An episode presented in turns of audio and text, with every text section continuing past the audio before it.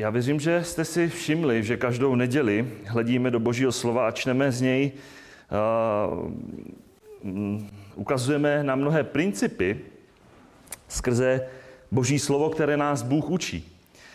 A jestli si vzpomínáte, tak minulou neděli jsme si ukázali na krásný, můžeme říct, takový harmonický, jednotný, jednomyslný manželský pár ve službě Bohu.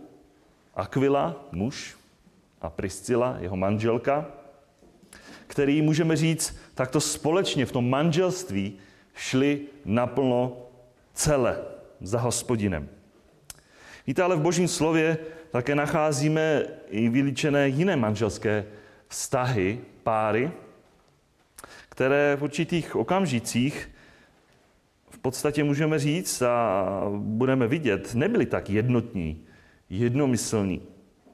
Eh, nacházíme i texty Božím slově, kde Boží slovo v té pravdě, v tom celku ukazuje, že tam nebyla mnohdy ta harmonie, kdy vidíme, že v mnohých situacích ten jeden z partnerů, můžeme říct, nešel naplno za hospodinem.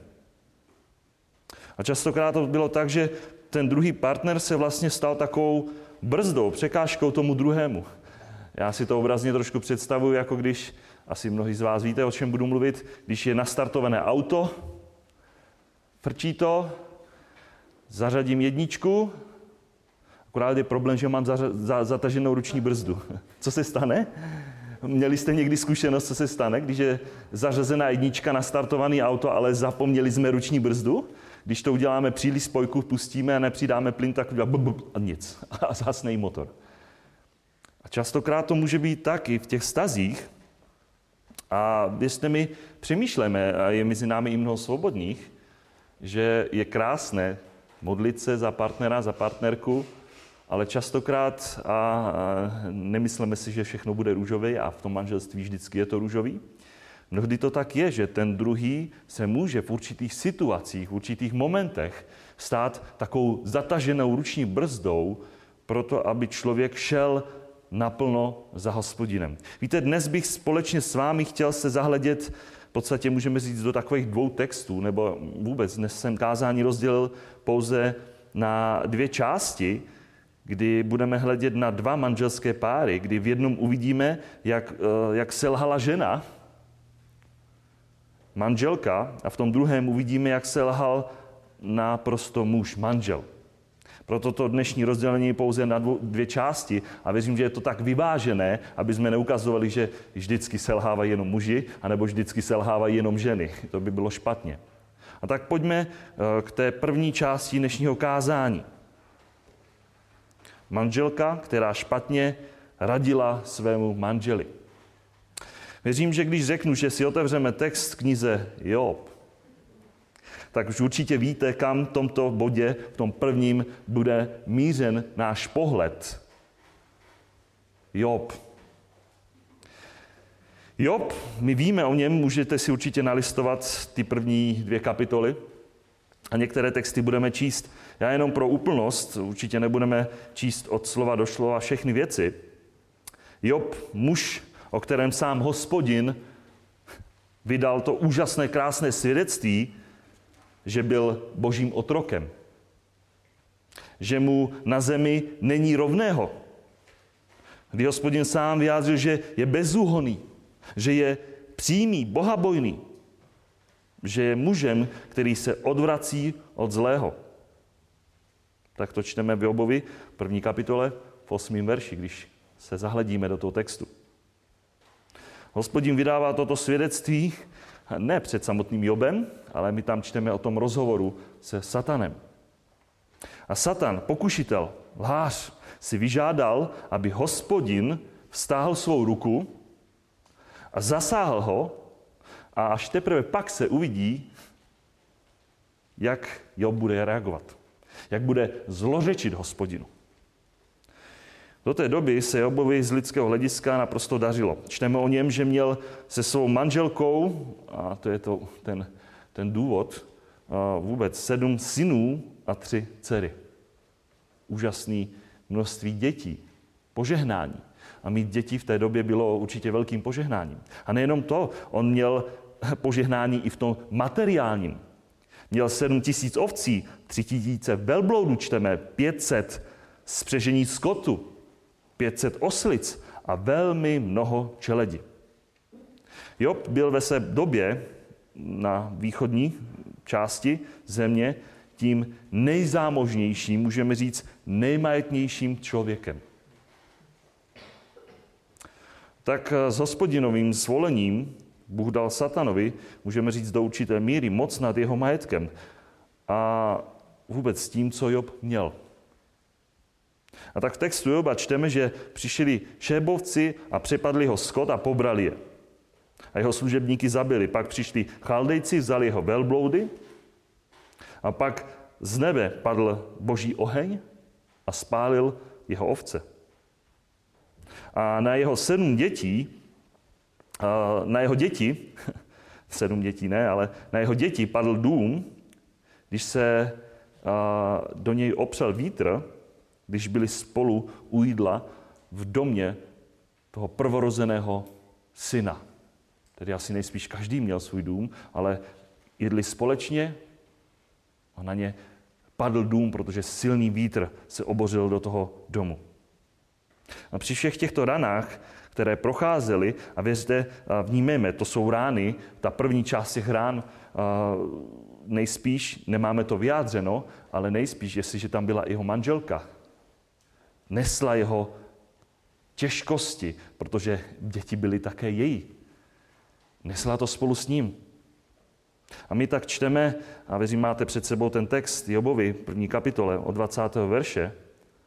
Na to Job vstal, rostl své loucho a ostříhal si hlavu. Pak padl na zem a klanil se. Řekl, nahý jsem vyšel z nitra své matky a nahý se tam navrátím. Hospodin dal a hospodin vzal. Budíš požehnáno hospodinovo jméno. V tom všem Job nezřešil a nepřiškl Bohu nic bláhového. Navzdory všem těm vnějším tlakům, které prožíval spolu se svou ženou, kdy přišli o všech, všechny děti během jedné chvíle, a věřte, to byl určitý silný otřes. Já věřím, že mnohí otcové a matky moc dobře ví a zakusili to samé, když jim zemřelo jenom jedno dítě. Mnozí, možná kdo bude sledovat, nebo i vy z vás víte, o, čem to je, když, když rodič přežije své dítě. Co v té chvíli museli prožívat. Vnímejte, a přišli o všechny děti a najednou. A u Joba vidíme, že nezřešil, že nepřisoudil, jinými slovy, nevyčítal Bohu nic, co by ho pohanilo samotného hospodina co by ho uráželo, snižovalo, neřekl nic, čím by se prořešil vůči samotnému hospodinu Bohu. Job si uvědomoval, že je to sám Bůh, který dává a že mu i dal toho materiálního. A četli jsme ten výčet, co všechno materiálního dostal, ale je to také sám Bůh, který má také právo ze své naprosté svrchovanosti i brát, odejmout podle své vůle. Jinými slovy, Bůh může cokoliv, protože je Bůh. A kdo je člověk, aby mu něco vyčítal nebo aby si něco nárokoval, že něco si zaslouží. Ty nemá, častokrát lidé jsme, ty bože, nemáš na to právo. Běda nám, jestliže tímto způsobem někdy přemýšlíme. A proto čteme uh, i v novozákonním textu, listu Římanů v 11. kapitole, věřím, že mnozí z nás to známe, o hlbinu bohatství a moudrosti i poznání Božího, jak nevyspytatelné jsou jeho soudy a nepostižitelné jeho cesty. Jeho cesty jsou nevystižitelné. Kdo poznal pánovu mysl? Kdo dnes může říct, poznal jsem pánovu mysl v plnosti? Kdo se stal jeho rádcem? A nebo kdo mu něco dal dopředu, aby mu to on musel odplatit?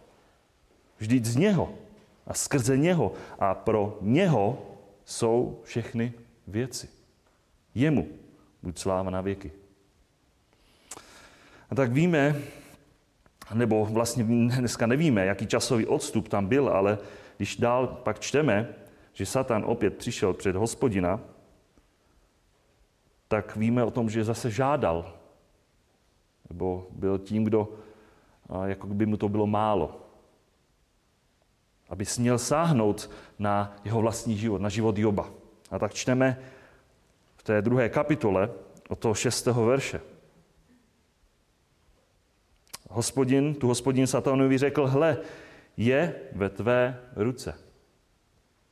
Avšak zachovej jeho duši. Satan pak odešel z hospodinovy přítomnosti a ranil Joba zlými vředy od paty až k hlavě. On si vzal střep, aby se jim drápal a když seděl v popelu, jeho žena mu řekla, ty se stále drží své bezúhonosti? Zložeč Bohu a zemři. Odpověděli však, mluvíš, jako by promluvila jedna z bláznivých žen. Což budeme přijímat od Boha dobré a zlé přijímat nebudeme? V tom všem Job nezřešil svými rty. Tedy nejenom, že o vše Job přišel, ale jeho vlastní tělo, jeho vlastní život byl zasažen. A my musíme mít neustále, neustále na paměti jednu věc, že Job nebyl tím, kdo viděl a věděl všechno to, co se odehrálo v nebesích, mezi ten rozhovor mezi hospodinem a satanem. Víte, Job se své pozice to vůbec nevěděl. To vlastně víme, víme dnes my, protože to máme pod vedením Ducha Svatého zaznamenané v Božím slově. Máme skrze Božího ducha ten hled do toho rozhovoru mezi hospodinem a satanem. Ale Job to v té chvíli naprosto nevěděl, netušil, neviděl do toho nebeského zákulisí, obrazně řečeno. A tak v tom velkém tlaku, kdy ovše přišel, a v té první fázi, jak jsem říkal, nejspíš i ta jeho manželka to s ním mohla snést a snášela, musela, byly to jejich děti, jejich majetek. Jobovo vlastní zdraví bylo podlomeno až natolik, a vizuálně si to představme, že sedí tam v popelu z vředy po celém těle od hlavy až patě a bere do svých rukou střep, aby se jim drápal, možná aby si ulevil, aby, se, aby, aby hledal nějakým způsobem pokoj, hledal nějaké úlevu. Dnes bychom mohli říct, že měl, měl mnoho dobrých důvodů, proč jít ve svém životě do naprostých depresí.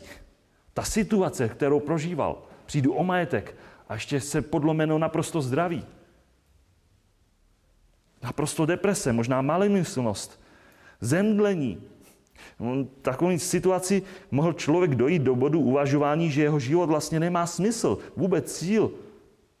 Možná má dobrý důvod pomýšlet na sebevraždu, uniknout z tohoto světa, protože, jak se říká, to jsou jenom Jobovy rány, jedna za druhou. Poslové přicházeli, tvůj majetek, jeden za druhým přicházeli, a pak děti, a pak ještě zdraví. Možná, že by to bylo v to, tu chvíli nejlepší. Odejít ze světa nebo vzít si nějaké uklidnící uh, antidepresivní prášky. Tak se to dneska řeší, že? Mám problém? Tak antidepresiva. Víte, ale, ale antidepresiva nikdy nevyřeší kořen problému, který je v srdci, v životě člověka. To možná tak otupí, ale nevyřeší ten problém.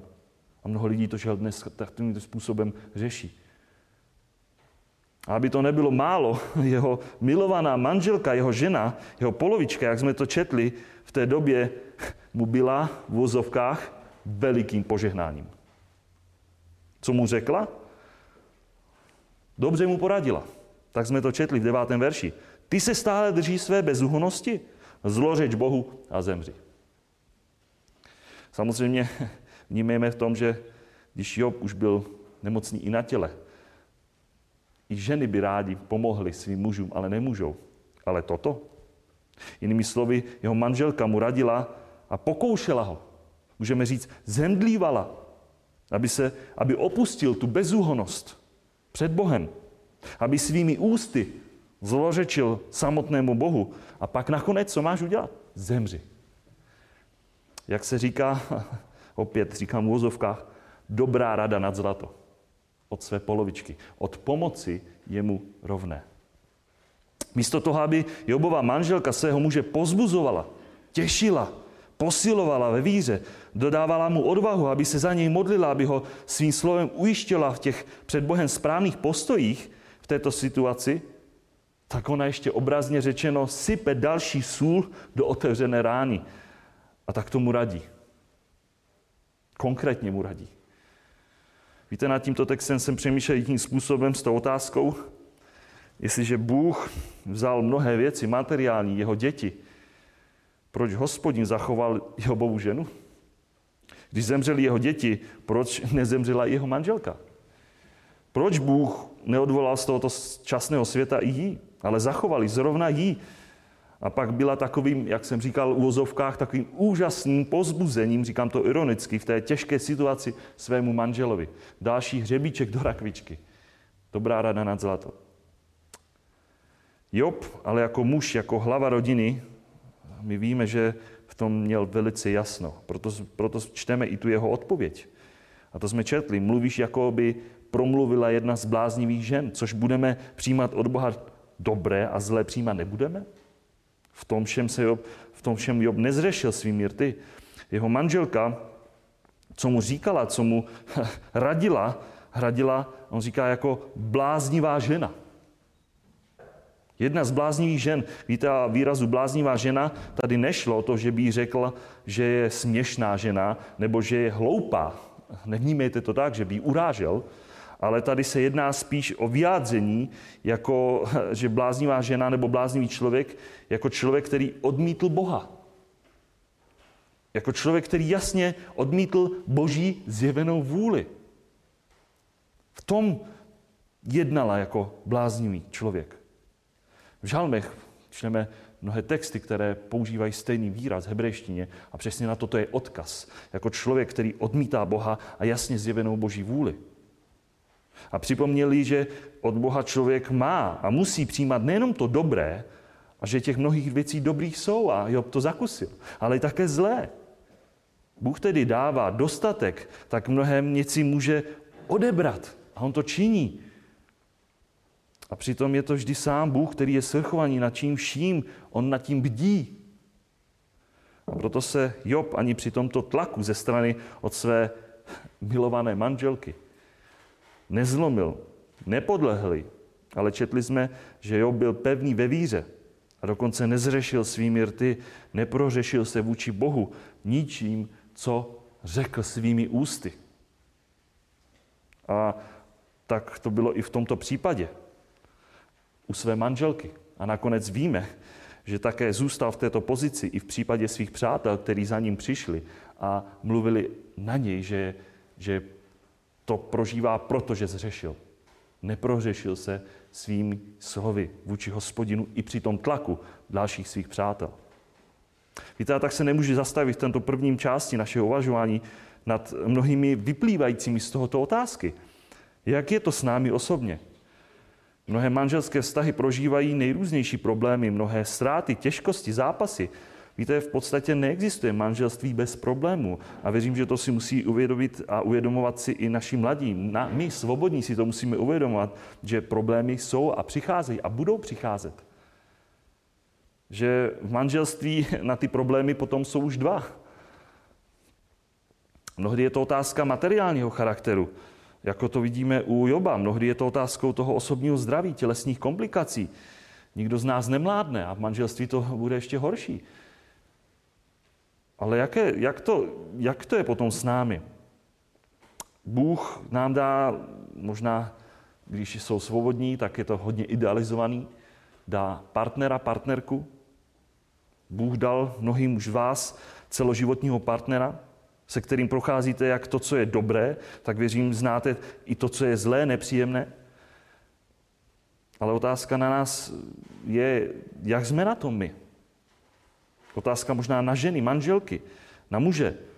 Nejsi i ty tím mužem, tou ženou, která je podobná této manželce Joba ve svém chování, ve svém razení? Kolik takových špatných nebiblických rad vám váš partner poradil, a kolik zbožných mužů dostalo zlou radu od své ženy a kolika v případech podle ní také slepě jednali a přitom to nebylo dobré. Přitom to nebylo biblické, správné před Bohem.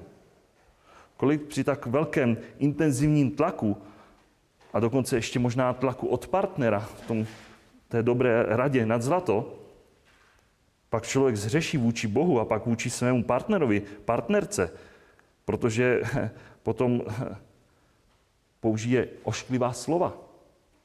Víte, a právě v takových tlacích se nejlépe ukazuje, odhaluje, odkrývá naše srdce. Když jsme zatlačeni někde na nějaký bod citlivý, pak se ukáže, co je v nás. Kolikrát v manželství někdo vyběhnul ošklivými slovy. Kolikrát jsme my v tom partnerském vztahu možná tomu protějšku museli říct, mluvíš, jako kdyby promluvila jedna z bláznivých žen, nebo mluvíš, jako kdyby promluvil jeden z bláznivých mužů. Na stranu druhou víte, kolikrát jste v manželství byli, a myslím, že to je dobrý příklad, abyste nemysleli, že to mluvím jenom pro manžele, ale i pro svobodné, aby jsme přemýšleli nad tím, koho hledáme a jak máme stát pevně ve víře. Na straně druhé kolikrát, potom věřím, můžeme si brát z toho příklad, ale chci vás i pozbudit. Kolikrát jste v manželství vy, kteří jste byli těmi, kteří jste svému protějšku museli včas připomenout a pozbudit ho ve víře. Jenom se drž a buď setrvej celé v Kristu, v svatosti, v procesu posvěcování, v čistotě. Zůstávej v té bezúhonosti. A cokoliv prožíváš, cokoliv ve společném manželství prožíváme, jsme v tom společně. Jsme jedním tělem. Jsme povoláni žehnat a být Bohu vděčný, ne zlořečit. A to být vděčný za všech okolností. Tak to čteme potom v novém zákonu. Za všech okolností buďte vděční. Ať už procházíme tím dobrým, a že toho dobrého může být, ale jestli i procházíme tím zlým, žijeme plně, celé, společně pro pána, jako manžele. Pán mi tě dal po boku, abych byla mým pozbuzením, abych byl mým pozbuzením. Hledáme manžele, manželky, takhle kluci, dívky, muže a ženy, který nás povedou k té svatosti. Proto ti muž, muži dal manželku nebo ženu manžela, aby si byl vedle něj svatější, čistší, požehnanější, ve službě, rostl. Víte, jaké pozbuzení Bůh dává, pokud se vzájemně takto v rodině, v manželství, ve vztahu pozbuzujeme.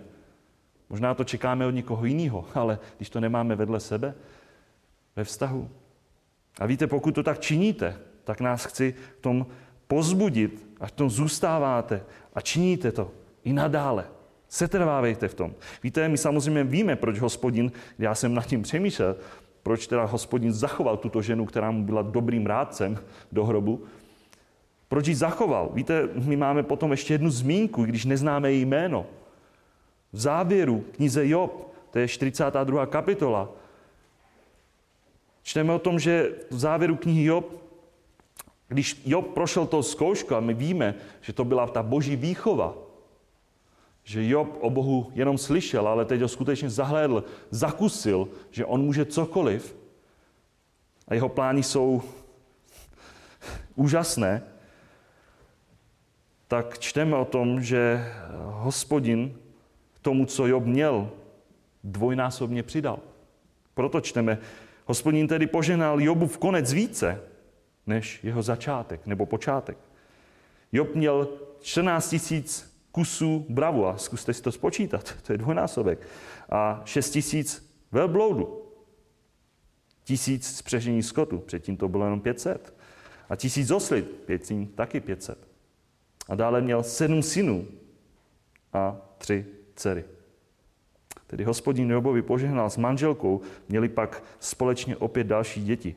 Můžeme říct stejný počet. Hospodin Bůh Jobovi požehnal. Vychoval ho jako svého syna skrze těžké věci, ale také mu požehnal. A Job pak z boží milosti my čteme o tom, že viděl syny svých synů, a to až do, nebo po čtyři generace.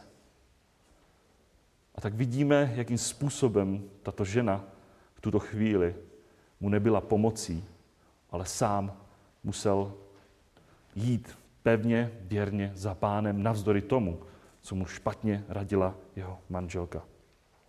A víte, abych to vyvážil, tak se dostáváme právě k té druhé části, kdy se zahledíme na stranu druhou, že i muž, manžel, dokáže v mnohých situacích jednat nemoudře.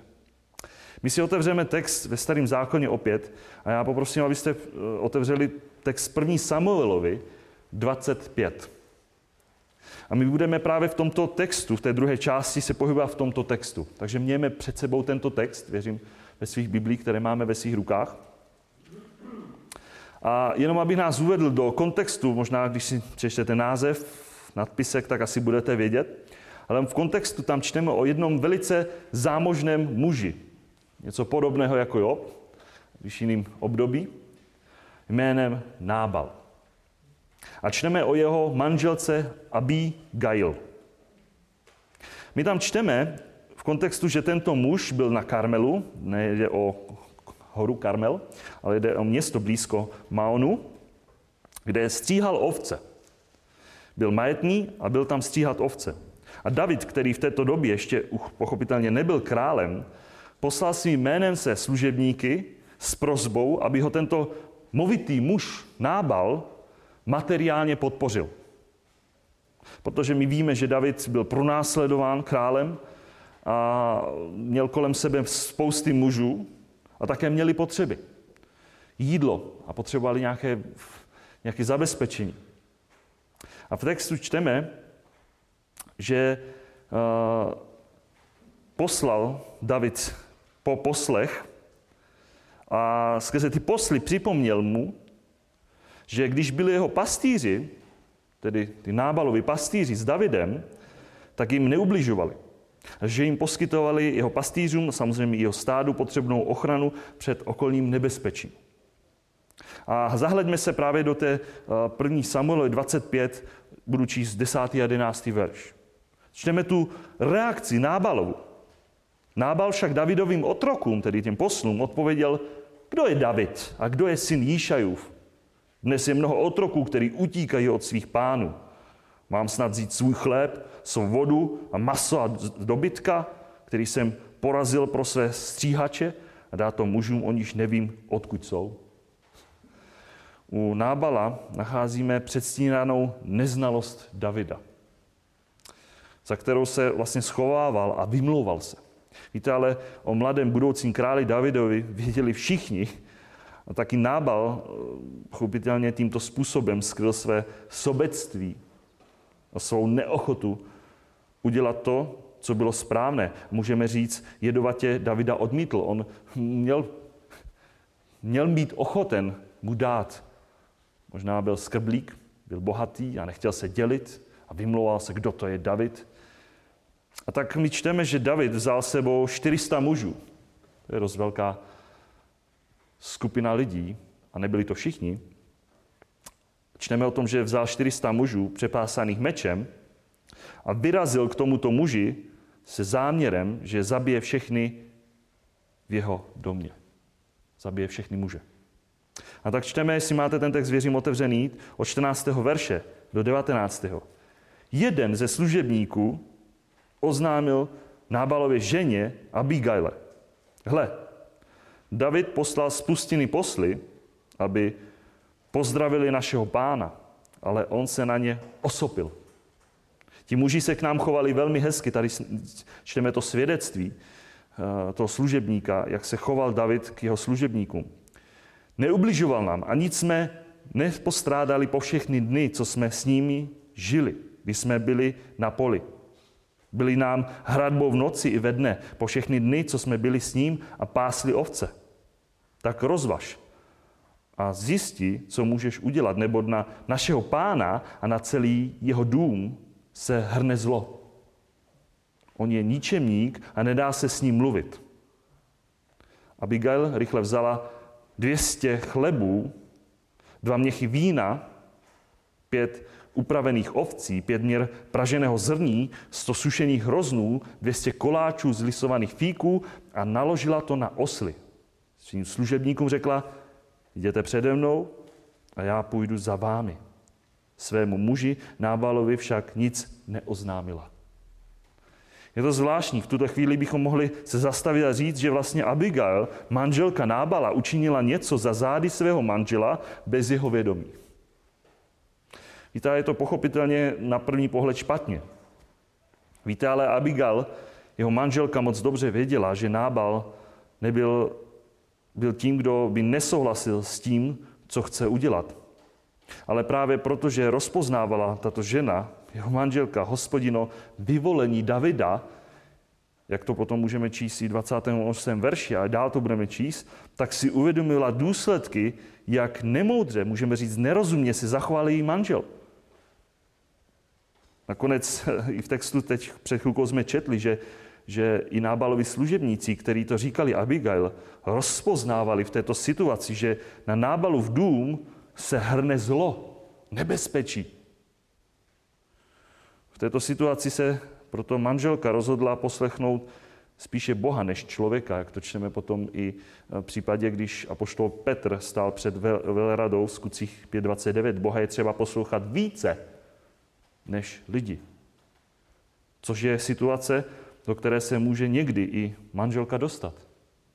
Když vidí zlo, které se valí na jejich dům, my si musíme uvědomit, že kdyby totiž to neudělala nic, tato žena, tak by David přišel a nábalův dům byl, byl naprosto zničen.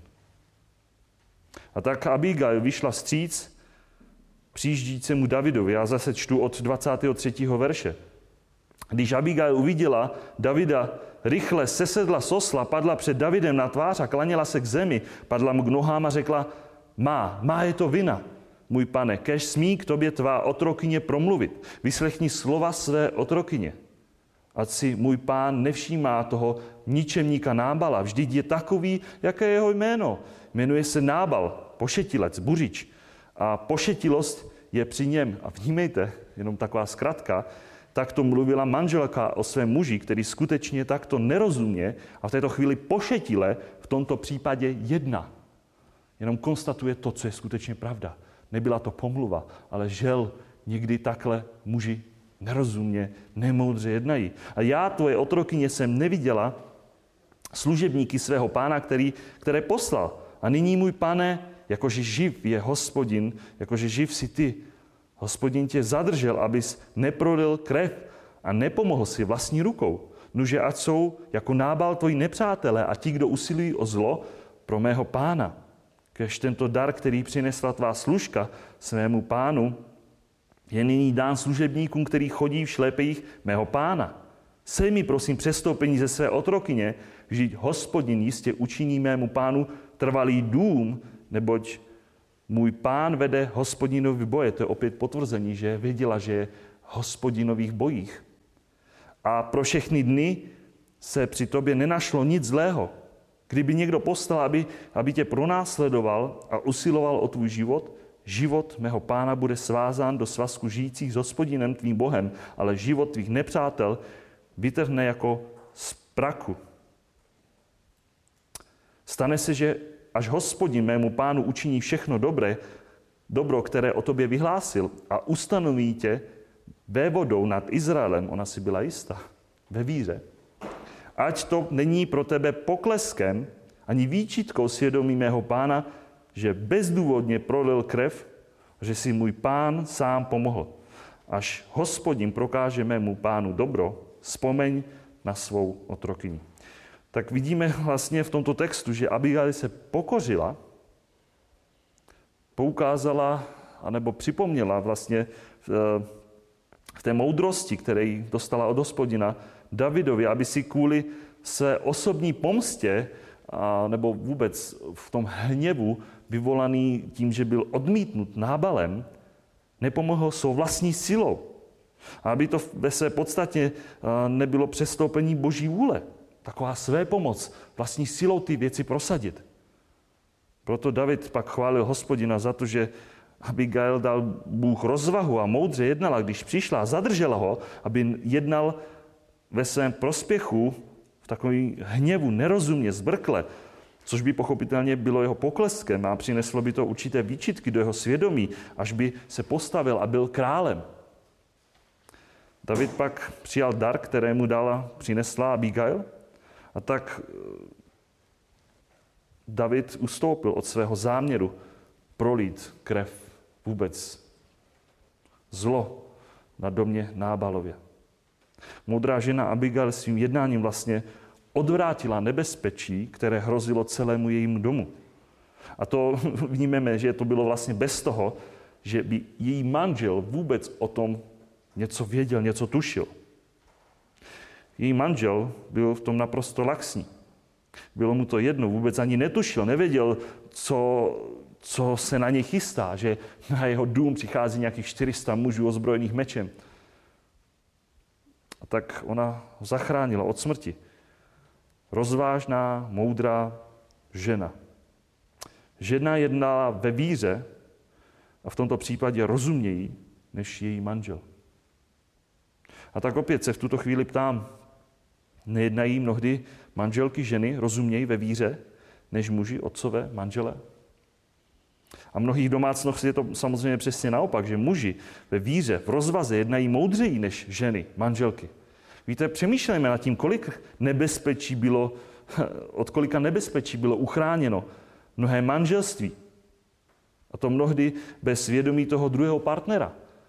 Kdy ten jeden stoupil do těch bojů, anebo udělal krok, možná bez vědomí toho druhého. A pak bylo ochráněno to manželství. Přesto, víte, bychom mohli říct, eh, že manželka Abigail zachránila svému muži holý život, tak eh, my samozřejmě víme, že v tomto manželství to vyřešil naprosto sám hospodin. Zasáhl Bůh a již nemusel zasahovat a prosazovat se svou silou David, když byl potupen a odmítnut. Proto my opět čteme 1. Samuel 25 od 36. verše po 39. Potom šla Abigail Nábalovi, ten měl doma hostinu, jako mývá král, honosný. Byl v dobrém rozmaru a to je stav, hrozně opilý. Proto mu až do svítání vůbec nic neoznámila. Ráno, když Nábal vystřízlivel, mu to všechno jeho žena pověděla. Selhalo mu srdce a stuhnul jako kámen. Asi po deseti dnech se stalo, že hospodin postihl Nábala a ten zemřel. Když David uslyšel, že Nábal zemřel, řekl, požehnaní hospodin, že, mě, že se mě zastal ohledně Nábaly potupy vůči mně a zadržel svého otroka, aby nespáchal zlo. Hospodin obrátil Nábalovo zlo na jeho hlavu. A tak vidíme, že Abigail, jeho věrná manželka, mu tedy nezamlčela, ani nebylo její cílem zamlčet to, co učinila. Že by jednala bez jeho vědomí a zůstalo to nevyřčeno. Zůstalo to tajemství. Ale neříkala mu to hned v té opilosti. Ale když vystřízlivěl, řekla mu naprosto vše. A nábala si nejspíš při uvědomění si toho, co mu hrozilo celého jeho domu, jeho vlastní srdce mu selhalo, možná nejspíš to byl nějaký srdeční infarkt a byl také paralizován, že se nehnul. A hospodin to vyřešil, že Nábala po deseti dnech odvolal z tohoto světa, zemřel. A četli jsme, že to byl hospodin, který obrátil Nábalovo zlo na jeho vlastní hlavu. Silné slovo. Neprosadil se David, nevyřešila to ani jeho manželka, ale vyřešil to sám hospodin. A tak vidíme, že i v tomto druhém případě jednala moudře tato žena. A vidíme nerozumné jednání Nábala. A tak jsme, bratři, sestry, milí přátelé, posluchači, v závěru. Ukázali jsme si ve dvou případech na dvě manželství. V jednom jsme si ukázali, jak selhala manželka. A v druhém jsme viděli, jak naprosto selhal muž. V prvním případě jsme viděli pevnost víry oba a zůstávání ve víře, v důvěře hospodina. A v druhém případě pevné kroky víry v rozvaze ženě Abigail. A tak, bratři a sestry, z těchto dvou příkladů se věřím, máme co poučit, abychom i v našich rodinách, našich manželstvích jednali podle víry, abychom i v manželství šli naplno za hospodinem. A pochopitelně to platí i pro nás svobodné. Už dnes máš milost jít naplno za hospodinem a hledat ženu, která nebude tou ženou v těch radách jako žena Joba. Aby nebyl to muž, který podobný byl Nábalovi, ale naopak pevný ve víře. A když možná z jedním partnerů nás může pochopitelně pokoušet a že ty pokušení přichází a budou přikážet, přicházet. A možná nám to může bránit v mnoha situacích, abychom jednali nerozumně, nemoudře, ale Bůh nás, věřím, chrání Pán nás přesto vede, abychom jednali v té boží moudrosti, odvaze, abychom kráčeli celé plně za ním, A to samozřejmě platí, ať už v tom manželství, když už jsme, anebo i dnes, ještě když možná někdo z nás je svobodný. Abychom byli celé v Pánu Ježíši Kristu. Abychom v něm zůstávali. Abychom jednali na prosté důvěře. Abychom se nespolehali jeden na druhého, nedávali na rady. Takové to špatné rady, jako třeba manželka Joba. A abychom moudrosti ve víře vkráčeli a vstupovali do věcí, které nám důvěře otevírá sám hospodin. Nás pán požehná, aby jsme muži nebyli takzvaně brzdou, anebo ženy, aby nebyly brzdou pro manžela. A aby mladí si nenacházeli někoho, koho vidí ve svých očích, že to je ten pravý, ta pravá, jak to čteme potom na jiných místech starého zákonu. Vidíme ty špatné výsledky. Ale abyste šli celé plně za hospodinem. To je mým přáním, to je můj modlibou. Amen.